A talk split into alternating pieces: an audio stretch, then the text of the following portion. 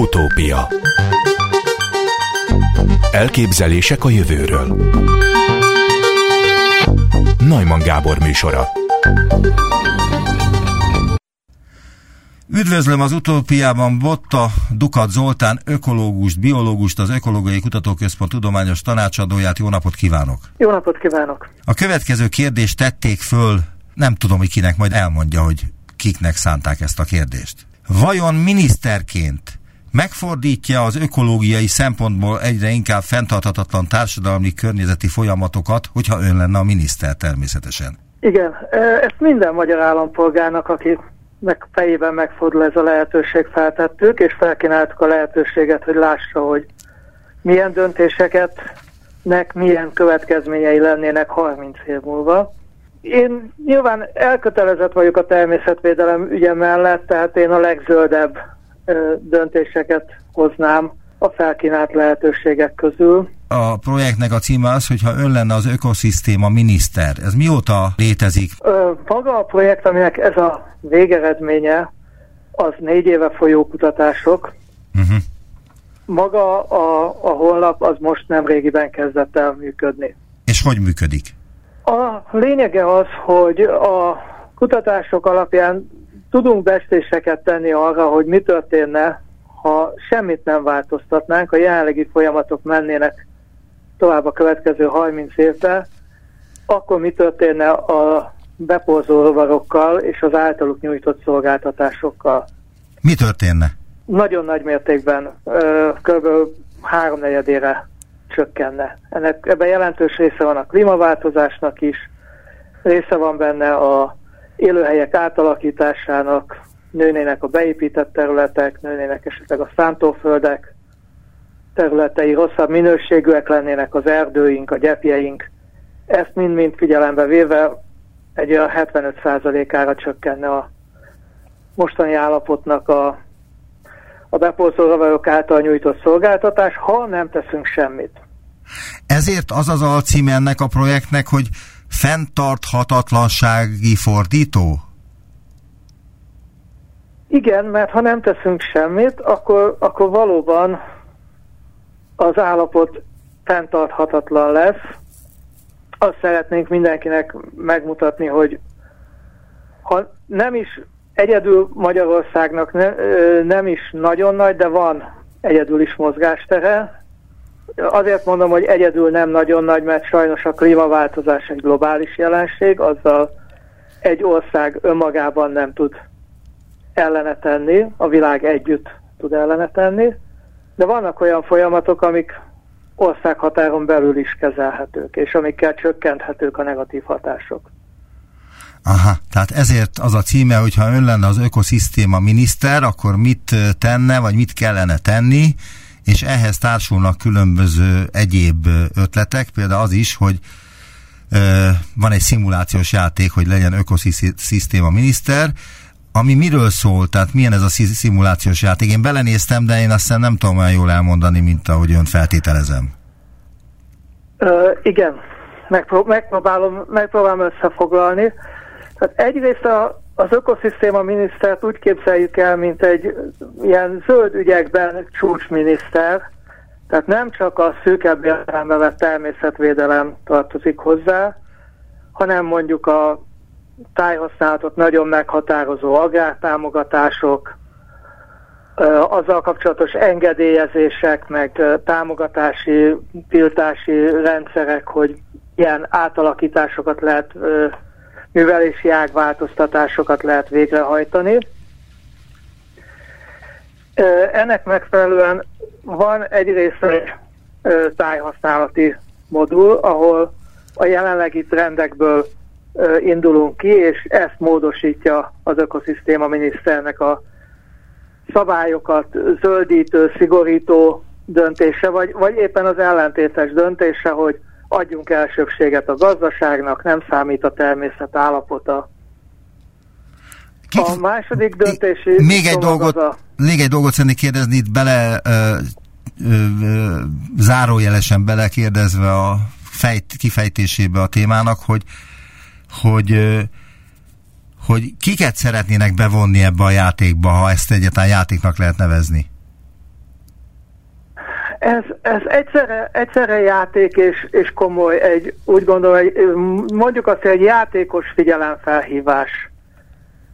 Tehát nem, nem azt gondoljuk, hogy, hogy most mi most pontos számokat tudunk mondani, hogyha egy-egy döntés, maguk a döntések is eléggé nagyvonalúak. De szeretnénk mindenkinek felhívni arra a figyelmét, hogy hogy legalább kvalitatíven, nagyságrendileg legalább lássuk azt, hogy a, a döntéseinknek 30 év múlva mennyire komoly következményei lehetnek. Megakasztottam annál a kifejtésnél, hogy legyen ökoszisztéma miniszter szimulációs játék, és elkezdte, de én nem hagytam végigmondani. Igen, tehát egyrészt dönt, dönt a tájhasználatról, hogy legyen-e több biogazdálkodás, legyen-e legyenek-e nagyobbak a gyepterületek a szántók rovására, vagy éppen engedjük beszántani a szántókat, engedjük azt, hogy őshonos fafajú erdőinket legseréljék ültetvényekre. Ezek az egész országra vonatkozó döntések. Ezek, második, ezek történnek napjainkban egyébként? Ö, ilyen folyamatok, igen, természetesen történnek, tehát ezek nem, nem, nem olyan példákat mondok, amik teljesen csak elképzeltek a mi agyunkban, hanem ezek, ezek valóban mai, ö, mai folyó folyamatok, ezek, ezek okozzák azt, hogy ha nem teszünk semmit, akkor 75%-a csökken a, a szolgáltatás szintje a jelenlegi állapothoz képest. Azt gondolom én, hogy az nagyon sok. De azt, hogy ez nagyon sok, hogy 75%-ra csökken a különböző ö, ökológiai szolgáltatások aránya, az hogyan realizálódik a, az életünkben, a mindennapjainkban egyáltalán? Mit lehet ebből látni? Majd esetleg, ha ez történik. Ö, mondok egy nagyon egyszerű példát. Szereti ön a mézet? Szeretem. És mostanában vásárolt? Igen. Mert akkor ön is feltűnhetett, hogy a boltokban egyre kevesebb hazai méz van, és és egyre, ennek megfelelően egyre drágább. Aha. Én ezt a nem vettem észre. Év az nagyon kedvezőtlen. De én egy termelőtől vásárolok, elnézést, hogy itt folytatom az önkérdését, de egy termelőtől vásárolok, aki saját maga termeli a mézet, tehát nem is tud erről, hogy itt külföldi mézek próbálnák őt kiszorítani. Nem is a, erre akartam kiukadni, hogy külföldi mézek, hanem arra, hogy a tavalyi év például nagyon kedvezőtlen volt a, a házi méhek szempontjából. Nagyon rossz volt a tavalyi méztermés. Ez a szélsőséges időjárásnak a, a következménye. Ha ezek a folyamatok erősödnek, akkor még inkább számíthatunk erre. És ö, természetesen ehhez hozzáadódnak az egyéb ö, ö, negatív hatások, ha kevesebb a, a virágzó növény, ahonnan, ahonnan gyűjthetnek, ha erősebben vegyszerezünk. De mi volt az oka, hogy tavaly, tavaly ilyen ínséges volt a, a méztermés, tehát a méhek nem érezték jól magukat, ennek mi volt az oka? Azt hiszem leginkább az asszályos időjárás, de megmondom őszintén, én magának a megporzásnak és a méheknek nem vagyok a közvetlen szakértője. Igen, igen, más igen. kollégáink segítettek. Igen, már volt erről szó a műsorban, egy másik kollégájával beszéltünk erről, hogy milyen veszélyben vannak a Magyarországon élő méhek, és ez kizárólag az a száj? Vagy esetleg más is bejátszik abba, hogy egyre kevesebb mézet képesek termelni? Kis, kis, egyenként lehet, hogy kicsi apró hatások egymást tudják felerősíteni. A, a tavalyi évben például az asszály volt volt jelentős, de, de ugyanilyen fontos lehet az, hogy ö, eltűnnek a virágos szegélyek, és nincs hol ö, bizonyos időszakban nincs hol mézet vagy virágport és nektát gyűjteniük a, a, a rovaroknak. És az... fontos még hozzátenni, hogy nem csak a, a nekünk mézetgyűjtő házi méhről beszélünk, mert hát méz nélkül talán kibírhatjuk, kevésbé lenne édes az életünk, de a, még fontosabb a megporzás, amit csak részben a házi méhek csinálnak, nagyon sok esetben vadon élő méhek, legyek, esetleg lepkék, végzik a növények megporzását, és a legtöbb kultúrnövényünk, nagyon sok kultúrnövényünk gyümölcshozásához, terméshozásához, maghoz, maghozásához szükség van a rovarok közreműködésére. Láttam valamelyik tévéműsorban, hogy vannak olyan helyek, ahol az emberek porozzák be a különböző virágokat, mert hogy méhekre nem számíthatnak valamiért. Az em... Itt is Én van is ilyen? láttam ilyen képeket Kínából, és nagyon nem szeretném, ha ez a ez Magyarországon is Mert hogy ez, ez rosszabb sokkal, mint amit a méhek csinálnak? Tehát ecsettel minden egyes növénynek a virágját kvázi beporozzák az emberek, akkor az nem olyan jó, mint amit a méhek csinálnak? Egyszerűen nincs erre kapacitásunk. Tehát néhány kiválasztott kultúrnövényünkkel megtehetjük, de még így is nagyon-nagyon drága. Hát ö, ahhoz, hogy az almafán egy alma megérjen, ahhoz nem egy virágnak kell megporzódnia, mert a megpor, megtermékenyült ö, termések egy része is később lehullik magától, megtámadják betegségek, megtámadják kártevők. Tehát ahhoz, hogy egy alma meg, megteremjen, ahhoz gondolom négy-öt virágot legalább, de lehet, hogy tizet meg, kéne, meg kellene porozni. Van, az egyik témájának az a címe, hogy társulatszerveződési folyamatok vizsgálatára kidolgozott módszerek tesztelése szimulált adatokon. Ennek van köze ehhez?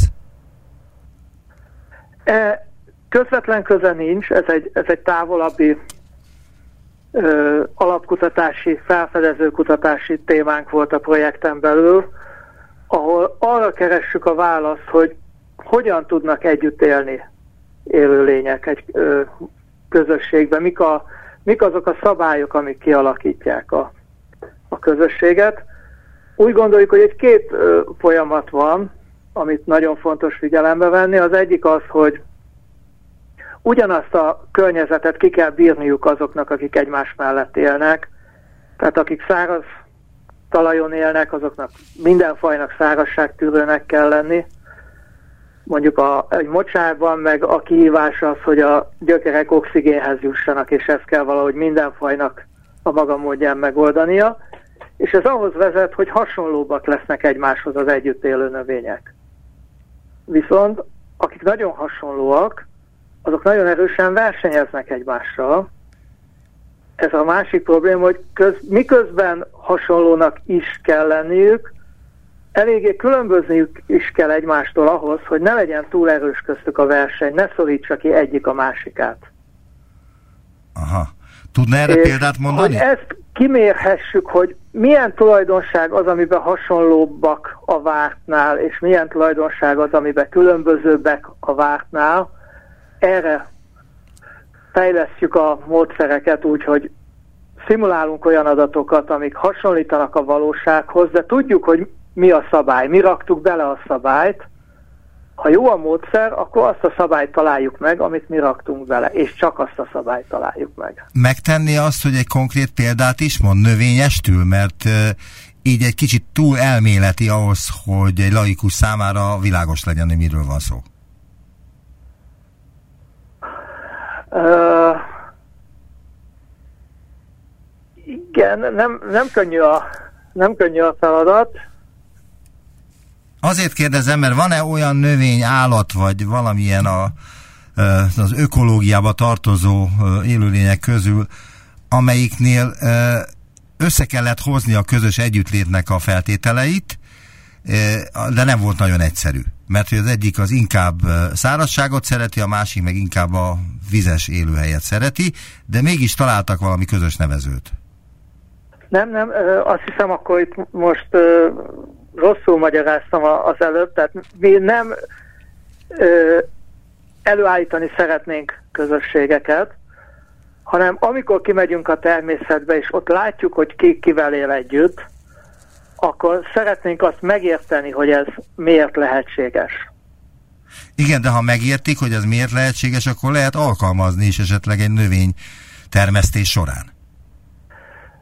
Ö, a növénytermesztés az praktikus okokból leginkább a monokultúrákat szereti, tehát a, a egyfajúakat, Tehát a búzatáblán belül legyen csak búza, mert akkor annak az igényeihez alkalmazkodik minden, minden művelés.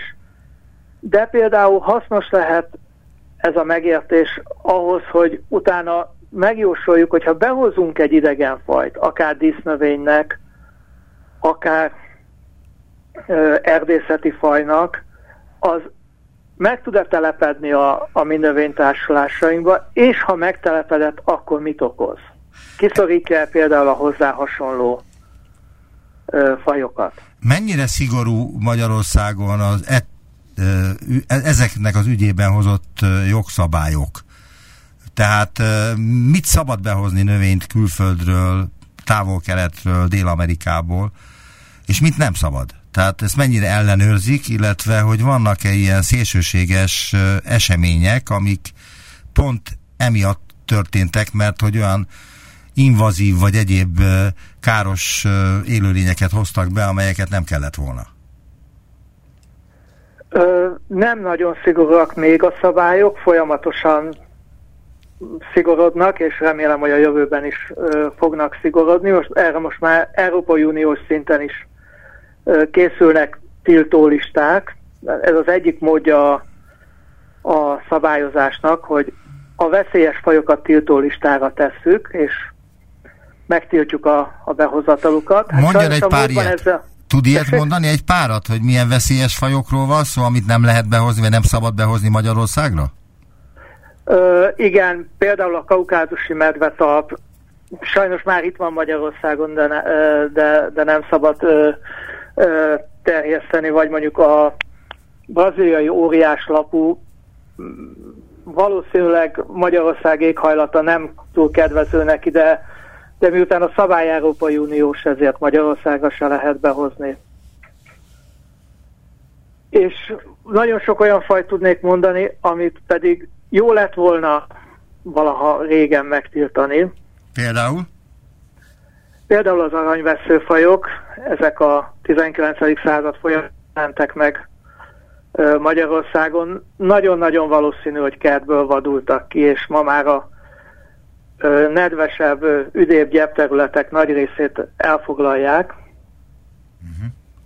Első látásra gyönyörű szépek, nagyon szép sárga virágaik vannak. Úgy tűnik, hogy a méheknek nagyon kedvező a megjelenésük, de valójában csak egy rövid időben, időszakban nyújtanak táplálékot a méheknek, akkor is elsősorban csak virágfort és kevesebb nektárt.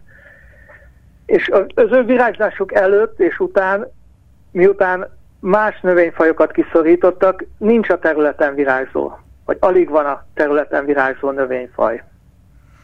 Aha. Ön csak növényekkel foglalkozik, vagy állatokkal is? Én növényekkel foglalkozom, a, a projekt az akkor hadd kérdez... kiterjedni állatra, növényre, hadd kérdezzek egy... vízi élőhelyekre, szárazföldre. Egy örökzöld kérdést tennék föl önnek, amit mindig megkérdeznek, ha ilyenekről van szó. És azt hiszem ki is találná, hogy hát a legnépszerűbb ilyen invazív növény Magyarországon az az akác. Igen. De, de az akác az a leghasznosabb is bizonyos ö, dolgokban, például bútorkészítésben, ö, más nem nagyon tudok mondani. De igen, az mézet imádjuk. A méhek is szeretik az akácfát. Mi a baj ma, illetve mi volt a baj régen az akáccal? A, az akáccal két probléma van. Az egyik, hogy elszegényíti azt az élőhelyet, ahova akácos telepítünk, tehát az egy biodiverzitás sivatag lesz. A, a talajt is, talajtápanyag... Várjunk csak, a biodiverzitás, a biodiverzitás sivatag az azt jelenti, hogy nagyon szűk azoknak a növényeknek a száma, amelyek képesek egy ilyen helyen megélni, tehát Igen. nagyon ö, kevés Igen, nagyon növény? Növényfaj, nagyon kevés állatfaj képes ott megélni. Ezek a legszélesebb tűrésű, mondjuk úgy legigénytelenebb ö, fajok. Ez az egyik probléma. A másik probléma, hogy nem marad ott, ahova telepítettük, tehát szemben a búzatáblával, ami szintén nem, a, nem azért szeretünk, mert jó a természetnek, jó a biodiverzitásnak, de belátható, hogy szükség van rá, kenyeret szeretnénk sütni. Szerencsére a, a búza az ott marad, ahol elvetettük. Sajnos az akáccal nem ez a helyzet, hanem állóan spontán módon is terjed, és elfoglalja a szomszédos területeket is. Aha, tehát az akác az kvázi hegemóniára tör, hogy ilyen emberi fogalmat is használjak? Tehát, hogy mindent, mindenhol át akarja venni a, a helyet? Ö, igen, igen, mondhatjuk így, tulajdonképpen minden élőlény próbálkozik ezzel, csak vannak ebben sikeresebbek, és vannak kevésbé sikeresek. Az akác sajnos a, a sikeresek közé tartozik. Akkor még kérdeznék egyet, amit, amit ön vizsgált 2017-ben, tehát hát négy évvel ezelőtt. Az a címe a kutatásnak, hogy mongol és magyar pásztorok ökológiai tudásának összehasonlító vizsgálata. Mondan erről valamit, hogy mi a különbség a mongol és a magyar pásztorok között? Nem én vizsgáltam. Ez egy... Elnézést. Ez egy 30-40 szereplős ö, nagy projekt, a, amiről most beszélünk, aminek egyik ö, vizsgálata ez volt. Én, én, az egész projektnek én voltam a vezetője, de hát minden, minden részvizsgálatba ö, nem folytam be. Annyit tudok, amennyit kollégám előadásaiból, elmeséléséből ö, tudok. Az egyik fontos különbség, hogy Mongóliában sokkal kevesebb az erdő, mint Magyarországon. Ennek oka a szárazabb klíma, ezért hogy sokkal nagyobb érték is a, a, az erdő, tehát hiába a pásztorok a legelő területet használják, az erdőt is őrzik, és olyan szabályok vannak, amelyek az erdőt őrzik. Ilyen például az, hogy bizonyos méretnél kisebb erdőből nem vágnak ki fát, mert a kis foltoknál, ha már egy fa kivágása is előidézheti azt, hogy fokozatosan ott nem újul már fel az erdő, mert nincs abban a foltban olyan nedves mikroklíma, ahol fel tudnak nőni a fák, és akkor elveszne az a kis erdőfolt. Illetve ugyanez a helyzet az erdők szegélyébe, a szélső néhány méterbe, vagy néhány tíz méterbe, onnan sem szabad fát kivágniuk a, a pásztoroknak, és ezek nem a, a mongol törvények, hanem a, a pásztorok évszázados apáról fiúra szálló szabályai. Végezetül föltennék egy olyan kérdést, ami ebből az egész projektből adódik. Ugye a projektnek az a címe lényegében, hogy ha ön lenne az ökoszisztéma miniszter, erre kérdeztem meg azt öntől, hogy ha ön valóban a miniszter lenne, akkor mit tenne, és mondta, hogy hát elég sok dolga lenne, csak ahhoz elég nagy hatalomra lenne szükség. De ön szerint szükséges lenne, hogy Magyarországnak legyen saját ökoszisztéma minisztere, vagyis környezettel foglalkozó minisztere? Igen, én azt gondolom, hogy nem vagyok politikus vagy politológus, de azt gondolom, hogy jó lenne, hogyha ha valaki ezt a szempontot önállóan tudná képviselni a kormányzati döntésekbe, mert van, amikor ez konfliktusba kerül a gazdasági érdekekkel, a mezőgazdaság gazdasági érdekeivel, és akkor ugye mindkét területet egyszer képviselő miniszter nehéz helyzetben van, gondolom. Nagyon szépen köszönöm az interjút. Botta Dukát Zoltán, ökológus, biológus, az Ökológiai Kutatóközpont tudományos tanácsadója volt az utópiában. Viszont hallásra, jó napot kívánok! Viszont hallásra, köszönöm a interjút. Utópia Szerkesztett életek, bioetikai jövőképek címmel rendezett februárban konferenciát a CEU, amelyen Kakuk Péter bioetikus, a CEU bioetikai és jogi központjának kutatója, a WHO kutatásetikai tanácsadója és az Európai Orvosi és Egészségügyi Filozófiai Társaság elnöke is előadást tartott, és akit most az utópiában is üdvözölhetek, jó napot kívánok! Jó napot kívánok! Már voltam műsorban Dinyés András, akit az ősejtkutatásról kérdeztem, de etikai kérdésekről persze nem volt szó. Az előadások bevezetőjében szó volt viszont azokról a kínai csecsemőkről, Nana és Liu esetéről, akik génszerkesztése jöttek a világra, állítólag. Mit lehet tudni erről? Ö, hát ö, vannak információk erről, de ö, azt már most azt az elején hozzátenném, hogy ezek az információk is viszonylag bizonytalanok ugyanis magát a publikációt azt nem hozták le, amit a, a kutató publikált volna, és csak ilyen másodlagos vagy közvetett anyagokból lehet tudni azt, hogy hogy születtek meg ezek a gyermekek.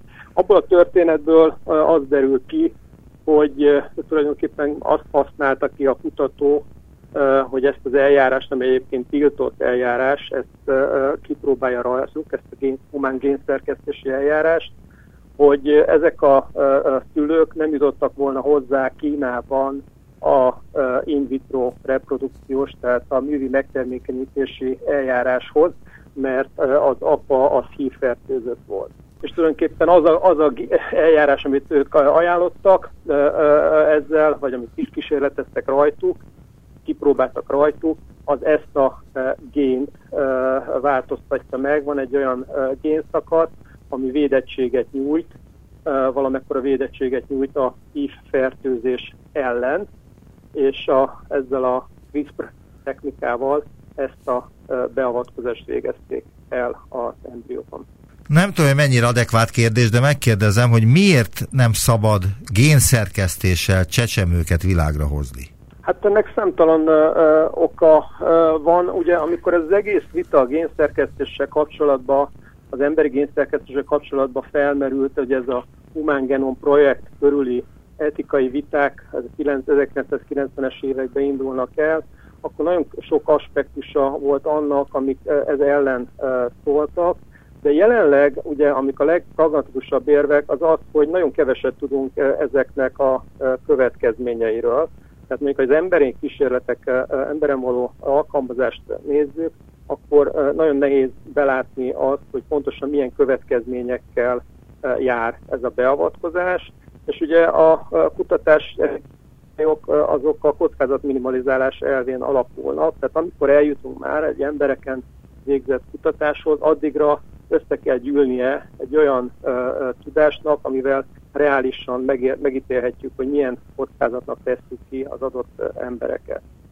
És ennek az eljárásnak még ez a kockázatprofil ez nem uh, megalapoz, nem alapozhatjuk meg. Azért kérdeztem ezt ilyen belemenősen tulajdonképpen, mert nem volt adekvát ide ez a kérdés, mert ha valaki mondjuk veszélyeztetett, és meg lehet oldani azt, hogy ne kapja meg a hívet, mármint a hívfertőzést, akkor olyan furcsának tűnik, hogy ezt, ezt a tudomány mai technikájával nem lehet megoldani, pedig lehetne.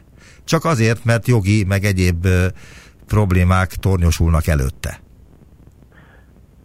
Hát igen, de mondjuk ezek a jogi problémák, amik most jelenleg előtte tornyosulnak, azoknak egy része az pont azért tornyos az eljárás elé, hogy ezeket az embereket meg, megvédjük, és hogy ne vesse alá senki olyan eljárás alá magát, amelynek nagyobb veszélynek teszi ki magát, mint amekkora hasznát remélhet tőle.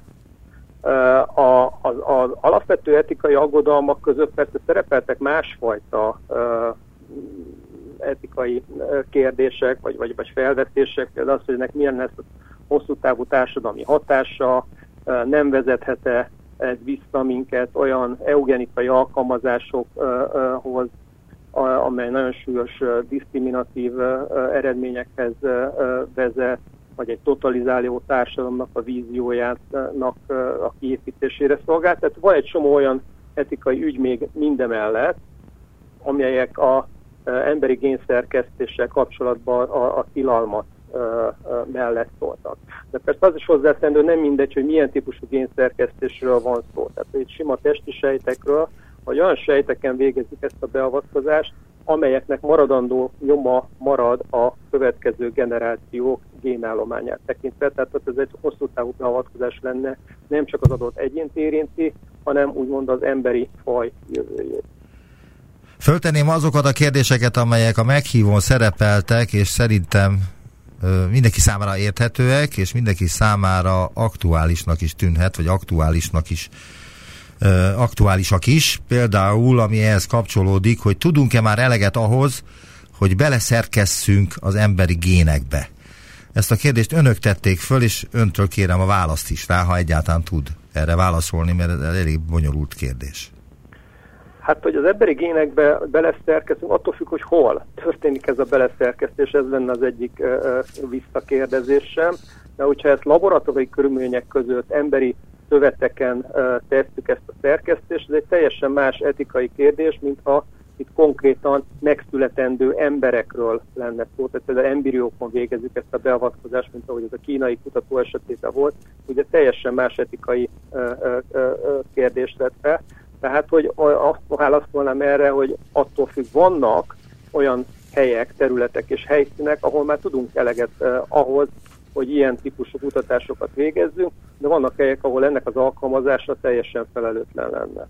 Tud is olyat mondani, ahol ön szerint szabadna használni genetikai beavatkozást emberi gyógyításnál? Ö, olyan genetikai beavatkozást, ö, ahol ö, a emberi gyógyászati célú genetikai beavatkozást Persze, tehát hogyha például nem uh, sejtes a beavatkozás, tehát a következő generációkat nem érinti csak az adott uh, egyén, akkor biztos, hogy ezek alkalmazhatóak lennének. Az más kérdés, hogy ezek a beavatkozásoknak ugye azon túl, hogy van egy alapvető kockázat és haszonprofilja, azt illetően, hogy milyen egészségügyi kockázatnak teszik ki az adott ember, vagy milyen nyereséget, egészségügyi nyereséget kap az adott ember, az ezen túl van egy csomó más aspektus, például az, hogy mennyibe kerül ez a beavatkozás. Tehát, hogy nagyon sok olyan beavatkozás van, amit elméletileg tulajdonképpen már tudnánk adni, de egyszerűen megfizethetetlenül drágák lennének, és még a a, a, a szolidaritással a egészségügyi rendszerbe ezeket semmiképpen nem tudjuk beépíteni. Azt kérdezik önök ezen a meghívón, ami ehhez kapcsolódik, és uh, szerintem már meg, meg is válaszoltad, de azért fölteszem, mert bekonferáltam, hogy három kérdést teszek föl. Használhatjuk-e ezt a technikát az embriók esetében? Hát Magyarországon ugye nem lehet használni, de van-e olyan ország a világon, ahol például engedélyezik a genetikai beavatkozást csecsemők esetében? Én úgy tudom, hogy nincsen jelenleg ilyen ország. Mármint, hogy hivatalosan természetesen. Igen, hivatalosan. Illegálisan történhetnek ilyen beavatkozások? Hát tulajdonképpen eddig azt mondtam volna, még, még ez az új technika nem jelent meg, ez a CRISPR technika, ez az új génszerkesztési eljárás, hogy, hogy nagyon nehéz lenne ezt illegálisan elképzelni, mert olyan infrastruktúra, olyan tudományos háttér és laborháttér kellett hozzá az, az az előtti eljárásokhoz, hogy ezt nagyon nehéz lett volna ezen intézményrendszeren kívül létrehozni. Viszont ennek az új technikájának az egyik nagyon markáns aspektusa, az, ami egyébként etikailag is uh, uh, meghatározza a, uh, az eljárást, az az, hogy nagyon könnyen uh, végrehajtható tulajdonképpen, és létrejönnek ezek a garázslaborok, ahol, ahol uh, minimál infrastruktúrával lehet ilyen génszerkesztési eljárásokat végrehajtani. Tehát, hogy ez az eljárás az elég, elég egyszerű és olcsó. Igen, de az előbb azt mondta, hogy olyan eljárásokat engedélyezni lehetne ön szerint, amelyeknek nincs köze a csíra-sejthez, és nem örökíthetők, de tudja jelenleg a genetika azt, hogy mi az, amit az ember örökít, és mit nem? Pontosan? Pontosan tudják, hogy a DNS lánc az hogyan változik egy ilyen beavatkozásnál? Ami nem csíra-sejtes nem értem a kérdést. Az, hogyha egy látszólag ártat, ártalmatlan beavatkozást végeznek, aminek nincs köze a csíra sejtekhez. Igen. Tehát az örökítő vonalhoz. Igen. Az biztos, hogy nem örökíti az ember? Biztos, hogy nem örökíti az egyed? Hát ö, nem, nem biztosra nem lehet nem mondani, de hogy nagy valószínűséggel nem örökíti az egyed, azt lehet mondani. Azért mondom, hogy biztosra nem, mert azért nem tudunk mindent ö, ö, teljesen azt, hogy ezek a genetikai rendszerek az emberbe hogyan működnek, tehát a, a biológiai rendszereknek a komplexitása az, az nagyon magas, tehát tudunk sok minden, de nem tudjuk teljesen leírni az egészet, ezért ez biztosan kizárni nem tudom mondani, vagy nem lehetne mondani szerintem, de az, hogy, az, hogy annak nagyon kicsi a valószínűsége, hogy az öröklődik, azt, azt lehetne állítani szerintem. Van harmadik kérdés úgy szól, hogy miként tud a biotechnológia és az etika egymással szót érteni, és ez ugye arra vonatkozik, hogy a biotechnológia már képes lenne előállítani különböző szerveket, tehát szemet, májat, szívet, stb., vagy szöveteket, de ezt nem tehetik még meg. Akkor hogyan tudnak egymással szót érteni? Mármint az etika és a biotechnológia. Hát uh, itt, itt, amikor etikát uh, említünk, azért sok minden benne van, itt nem csak a, úgy, úgy kell képzelni, hogy vannak a etikát képviselő emberek, akik egy ilyen féket állítanak a tudomány elé, és vannak a, a tudományos kutatók, akik meg így mennének előre, és ez a két csoport itt szemben áll egymással, uh, hanem uh, azért az, az, amikor etikát mondunk, ott nagyon sok olyan aspektus van, például azok a társadalmi aspektusok, amelyek nagyon fontosak abban a szempontból, hogy ezeknek a technológiáknak, hogy mondjuk potenciálisan meg tudunk csinálni, annak mekkora a társadalmi elfogadhatósága. Tehát most hiába állítok elő valamilyen eljárást, ha például a vallásos nézeteim miatt, vagy egyáltalán az elképzeléseim miatt ez, nem elfogadható számomra, akkor az, az eljárás ez nem lesz elfogad, üzletképes, és nem, lesz, nem fog beépülni a mindennapjainkba, és nem a etika mondja, hogy nem lehet, vagy ezt csináljátok, hanem egyszerűen a, a társadalmi elfogadottsága lesz olyan alacsony, hogy, hogy sikertelen lesz annak a technológiának a jövője. De pláne akkor lesz sikertelen egy ilyen technológiának a jövője, hogyha ezt tiltja mindenfajta jogszabály meg törvény, mert Magyarországon az alaptörvény rendelkezik arról, hogy hazánkban nem szabad génszerkesztéssel növényeket termelni és forgalomba hozni. És azért ott van egy ilyen eléggé zavaros mesdjéje a dolognak, hogy viszont kísérletezni lehet. De önnek mi a vélemény erről a passzusról, az alaptörvény ezen passzusáról? Azt hiszem a 70 vagy 70 per A. Ez egy, ez egy nagyon ö, ö, vitatott ö, ö, passzusa, nehezen értelmezhetőnek is ö, tartják, de önmagában az, hogy ö, ö, hozunk egyfajta tiltást mondjuk egy új technológiának a megjelenésénél, ezt én nem tartom annyira rossznak, ha akkor, ha ezeket a tiltásokat időről időre felülvizsgáljuk. Hát megnézzük például, hogy az az érvrendszer, ami alapján mondjuk azt a tiltást uh, hoztuk, az még mindig fennáll. Nem növekedett-e a tudásunk, például azt illetően adatai vannak az adott beavatkozások, nem uh, gondolunk-e már teljesen mást az adott uh, dologról, a társadalmi attitűdök is megváltozhatnak viszonylag rövid időn belül, Egyébként az, a, amit ön hozott példát, az a GMO-val kapcsolatban, tehát a genetikai módosított növényekkel kapcsolatban van ez a igen, a igen. Ez, ez ugye ez nagyon szépen látszik, hogy itt az amerikai és az európai attitűdök és az ehhez részben kötődő törvényhozás az teljesen más irányokba ment. Tehát, hogy nem, nem, nem csak a technológia önmagának szabja ki ezt az utat, hanem egyfajta dinamikában halad a társadalmi elvárásokkal és az etikai megfontolásokkal. Én azt gondolom, hogy majd ezeket is felül lehet vizsgálni, és felül kell majd nyilván vizsgálni. Hát ráadásul nem is tartjuk be. De, Tehát de, azt akarom de vannak, vannak olyan tiltások például, amelyek a, a, a a, a, a génszerkesztés legkorábbi megjelenése, amit a rekombinás DNS technikáknak neveznek, amikor ez megjelent a 60-as években, 1960-as években, akkor a tudósok ők maguk hoztak egyfajta moratóriumot, tehát ott nem a etikusok uh, uh, léptek közbe, még nem volt annyira masszív kiépült etikai intézményrendszer, mint jelenleg, hanem a tudósok hoztak egy moratóriumot, hogy álljunk meg, és gondoljuk végig, hogy mit csináljunk, és ennek hatására is alakultak ki például azok a laboratóriumi biztonsági kritériumrendszerek, amik mai napig meghatározzák, hogy hogyan, milyen körülmények között lehet ilyen típusú vizsgálatokat végezni. Hát ráadásul én úgy tudom, hogy ezt be se tartjuk, mert hogy importálunk az Egyesült Államokból, Dél-Amerikából szóját, Igen. a disznóknak tápanyagként, amelyet már nagyon régóta génkezelnek, hogy egyáltalán nőjön és hogy le lehessen aratni. Tehát, hogy ha konzekvensek lennének, akkor ezt nem engednék be, de akkor viszont nem lehetne ellátni a magyar uh, malacokat. Igen, igen, ez lehetséges, én nem, én nem tudok erről. Dényes professzor szerint nagyon nagy segítséget adhat az orvoslásnak, ha képesek leszünk különböző szerveket őssejt technikával előállítani. Ennek már sok helyen is hangot adott különböző genetikai betegségeket leszünk képesek gyógyítani, ezt ön is mondta, hogy hogy itt az étszel kapcsolatban fordult elő egy ilyen genetikai beavatkozás feltehetőleg. De az a kérdésem nekem, hogy egy májat ugye még szabad előállítani, ki tudja milyen törvények vonatkoznak majd erre. De már a tüdővel együtt nem, tehát hol van a határ? Ahol azt mondhatjuk, hogy kérem szépen, azt már nem lehet. Ezt még lehet, és azt már nem. Hát nincs ilyen előre rajzolt határ, ezt mindig az adott technológiai alkalmazással kapcsolatba kell felmérnünk, hogy milyen problémákat vethet milyen, milyen kockázatai vannak, milyen etikai ügyek jönnek szóba, tehát ilyen, ilyen határt nem tudom megmondani, hogy pontosan hol van.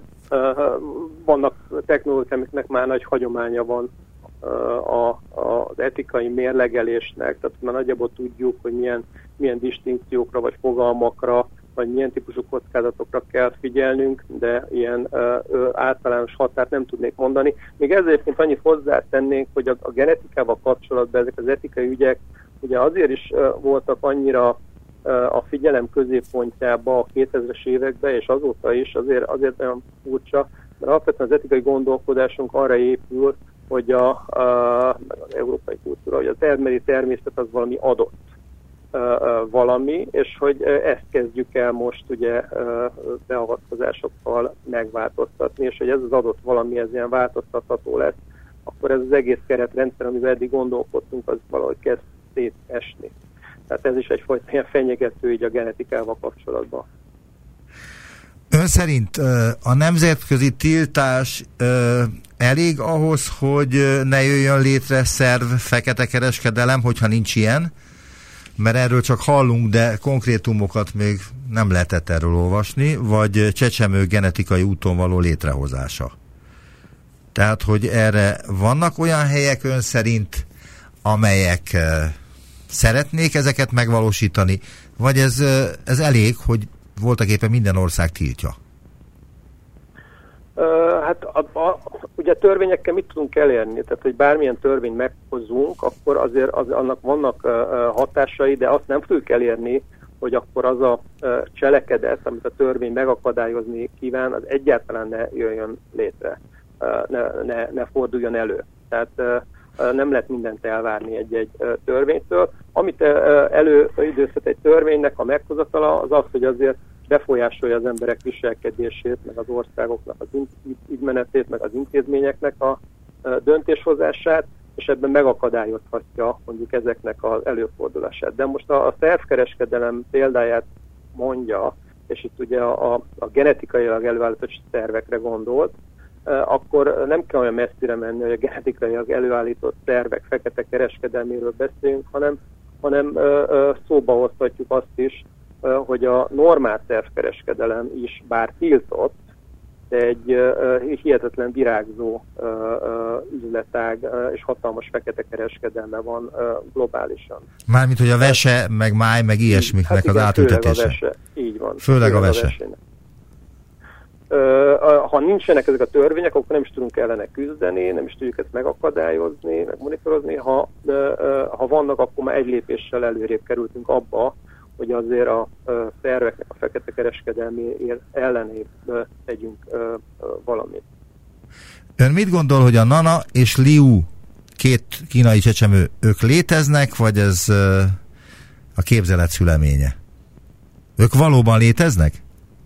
Valóban, valóban léteznek. Hát elég sok információ mutat abban irányban, hogy ők léteznek, nem csak a fantázia szülötteit. Ez a, maga ez a kutató, ez egy létező kutató, egy létező büntetés. Akit emiatt börtönre, börtönbe csuktak, ugye? Így van, ez egy létező büntetés, amit ő kapott, ezért tehát nekem nem nagyon van okom megkérdőjelezni, hogy ez, ez, ez létezik. Vannak olyanok esetek, amikor csak így feldobtak egy-egy szorét, de utána ugye semmi nyoma, más nyoma nem volt ennek a nagy technológiai bejelentésnek, ami, ami mondjuk ilyen etikai viharokat is kavar, de ez esetben szerintem nincs okunk ebben kételkedni. Ön szerint nyilvánosan be fogják mutatni, hogyha léteznek ők, Nanát és Liút, vagy elő fognak jönni valakik valahol egy olyan csecsemővel, akit kifejezetten genetikai úton génmódosítással hoztak létre?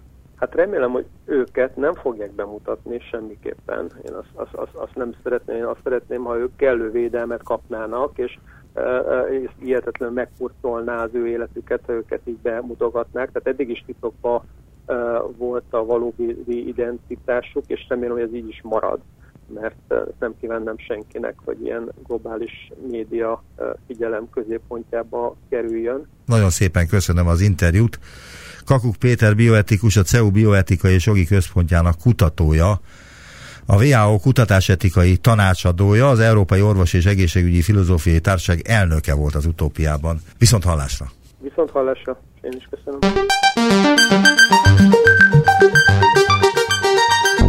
Visszaértünk a jelenbe. Neumann Gábor utópia című műsorát hallották.